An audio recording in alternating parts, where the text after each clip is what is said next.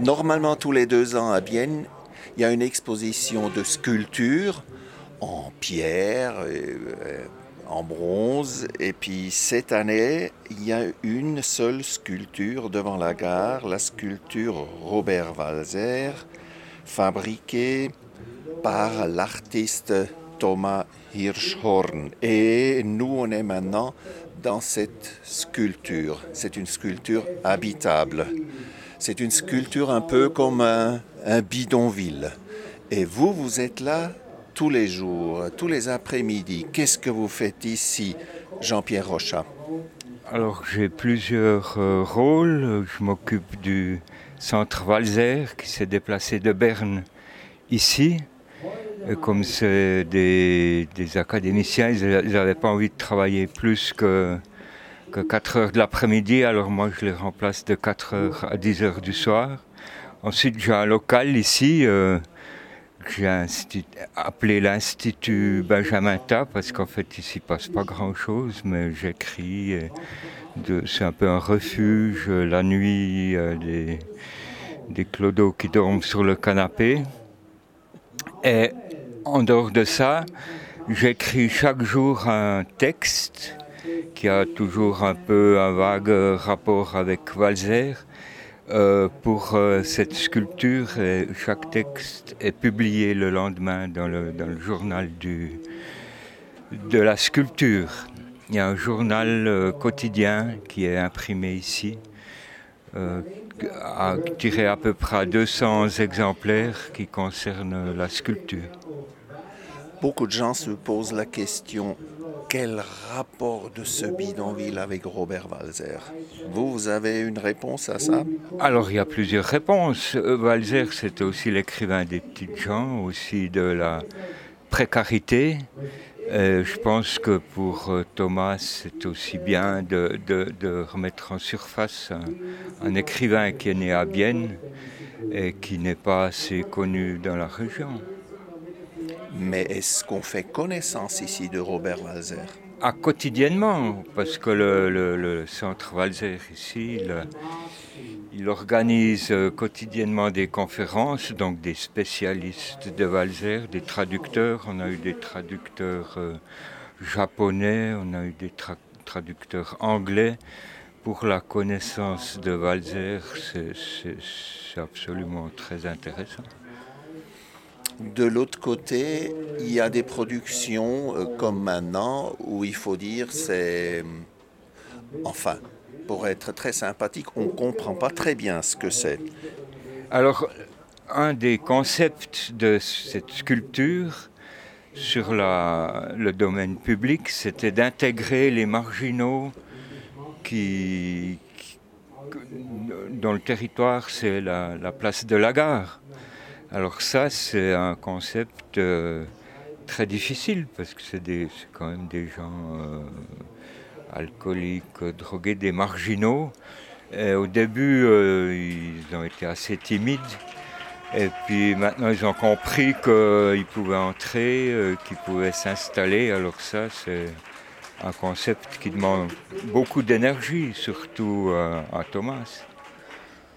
Parce qu'à la fois, il est non seulement artiste, mais aussi assistant social. Oui, alors pour moi, euh, et pour lui surtout, c'est de l'art, c'est stimuler la créativité de chacun. Alors on voit là actuellement, il y a, un, résident euh, quotidien de la place de la gare qui vient réciter ses poèmes. Personne ne savait qu'il écrivait des poèmes. Malik aussi, euh, c'est un des cas difficiles, mais il a toutes ses peintures. Il a été très créatif. En fait, ça stimule des, gens qui n'ont pas du tout accès à l'art. Tout d'un coup, ils prennent conscience qu'ils peuvent aussi s'exprimer d'une autre façon. Félix? Enfin, euh, ce qui est intéressant, ce n'est pas un reproche, ce qui est intéressant, c'est que la connaissance de Walzer, tout ce qui tourne autour de Walzer, c'est un peu à part de cette euh, intégration des marginaux. C'est deux mondes quand même très différents. Hein. Alors, euh, il y a des lectures hein, depuis 10 h du matin à 10 h du soir devant. la gare, en face du, du, banc où se tiennent euh, généralement ces marginaux. Je suis persuadé qu'après la sculpture, ils réciteront du Walzer par cœur. Ah bon? C'est-à-dire, ils, vont faire la connaissance des textes de Walzer Ils sont là toute la journée, et toute la journée, on leur passe en boucle des lectures de Walzer.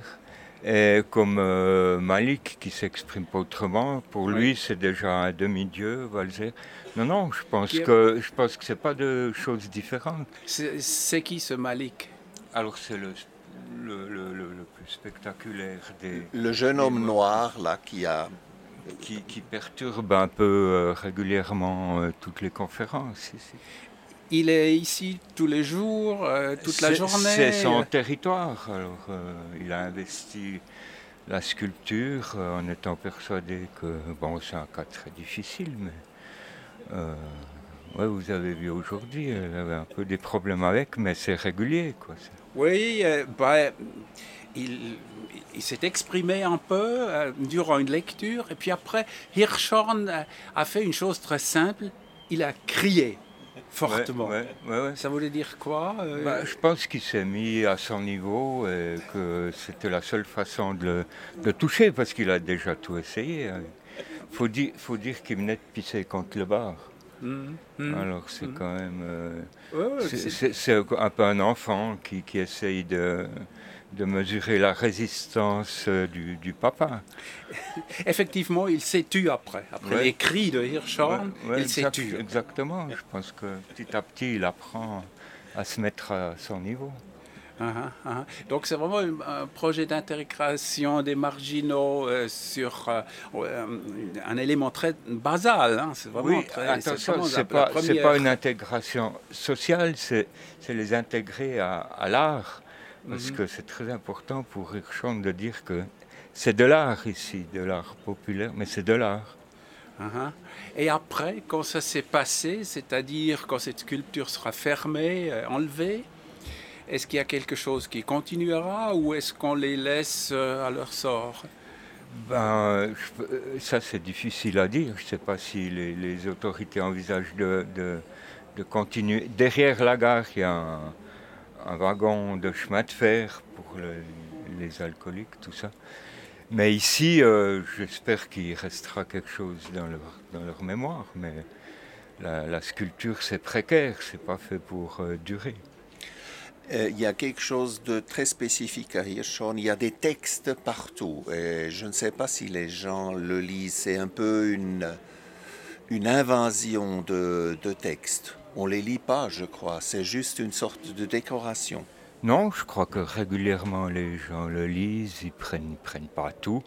Mais tout le monde prend des, des, des paroles de Walzer qui sont souvent assez profondes.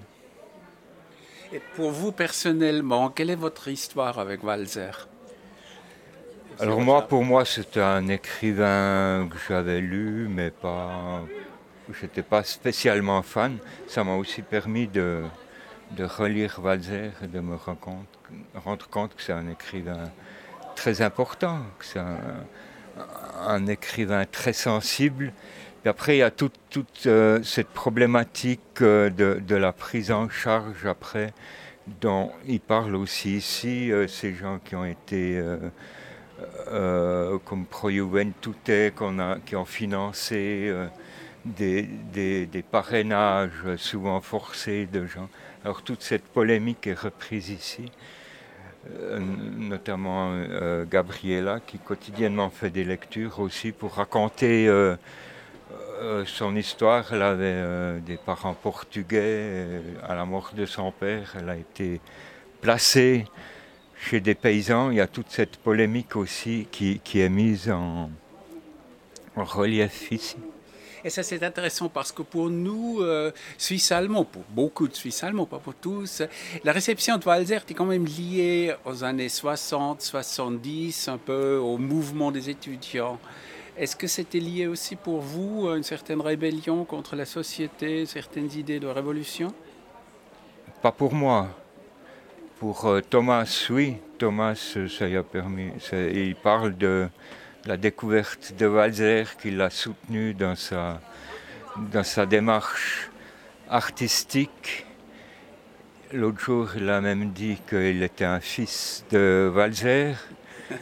Mais pour, pour moi, c'est maintenant que, que vraiment euh, j'ai approfondi euh, euh, Walzer et, et, sa pensée aussi, notamment avec l'aide de, de, de, son tuteur, Karl Selig, qui l'a accompagné dans les années où il n'écrivait plus.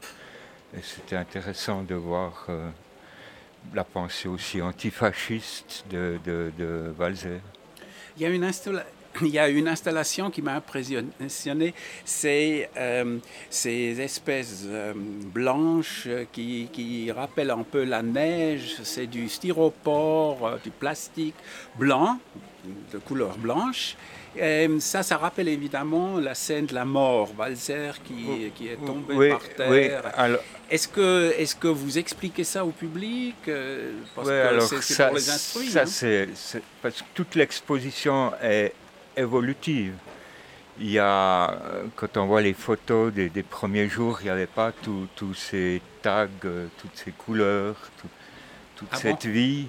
Et les, les, les, les Sagex, donc euh, les premiers jours, c'était les logos de toutes les industries biennoises. Il y avait Ah la bon? Rolex, il y avait l'Omega. Swatch. C'était ouais, Swatch, c'était des grands cubes qui symbolisaient les, les, les, les fabriques, euh, les industries de la région, qui ne, qui ne soutiennent pas le projet. qui ne soutiennent pas le projet, mais qui acceptent, qui ont accepté qu'on mette leur logo, parce que quand il a une euh, exposition à l'étranger, comme il a eu en Inde avant ici, les gens, si c'est mis Suisse, ça leur dit rien, mais si c'est mis Rolex, si c'est mis Swatch, ils se disent ah ouais, puis ils comprennent. Alors ça a démarré avec ces, C'est cube. ces, ces Sagex, ces blocs de Sagex, avec, il y avait des couteaux plantés dedans, puis à mesure que ça avance, les enfants ou les, les artistes en herbe, ils découpent. Et puis cette découpe, elle symbolise euh, la neige dans laquelle euh, euh, Walzer est mort, mais ça a deux, deux significations. La première, c'était ces logos qui étaient en- entiers, et puis petit à petit, ils sont détruits. Et, et c'est très symbolique. euh. Voilà. Merci beaucoup, Jean-Pierre. Merci.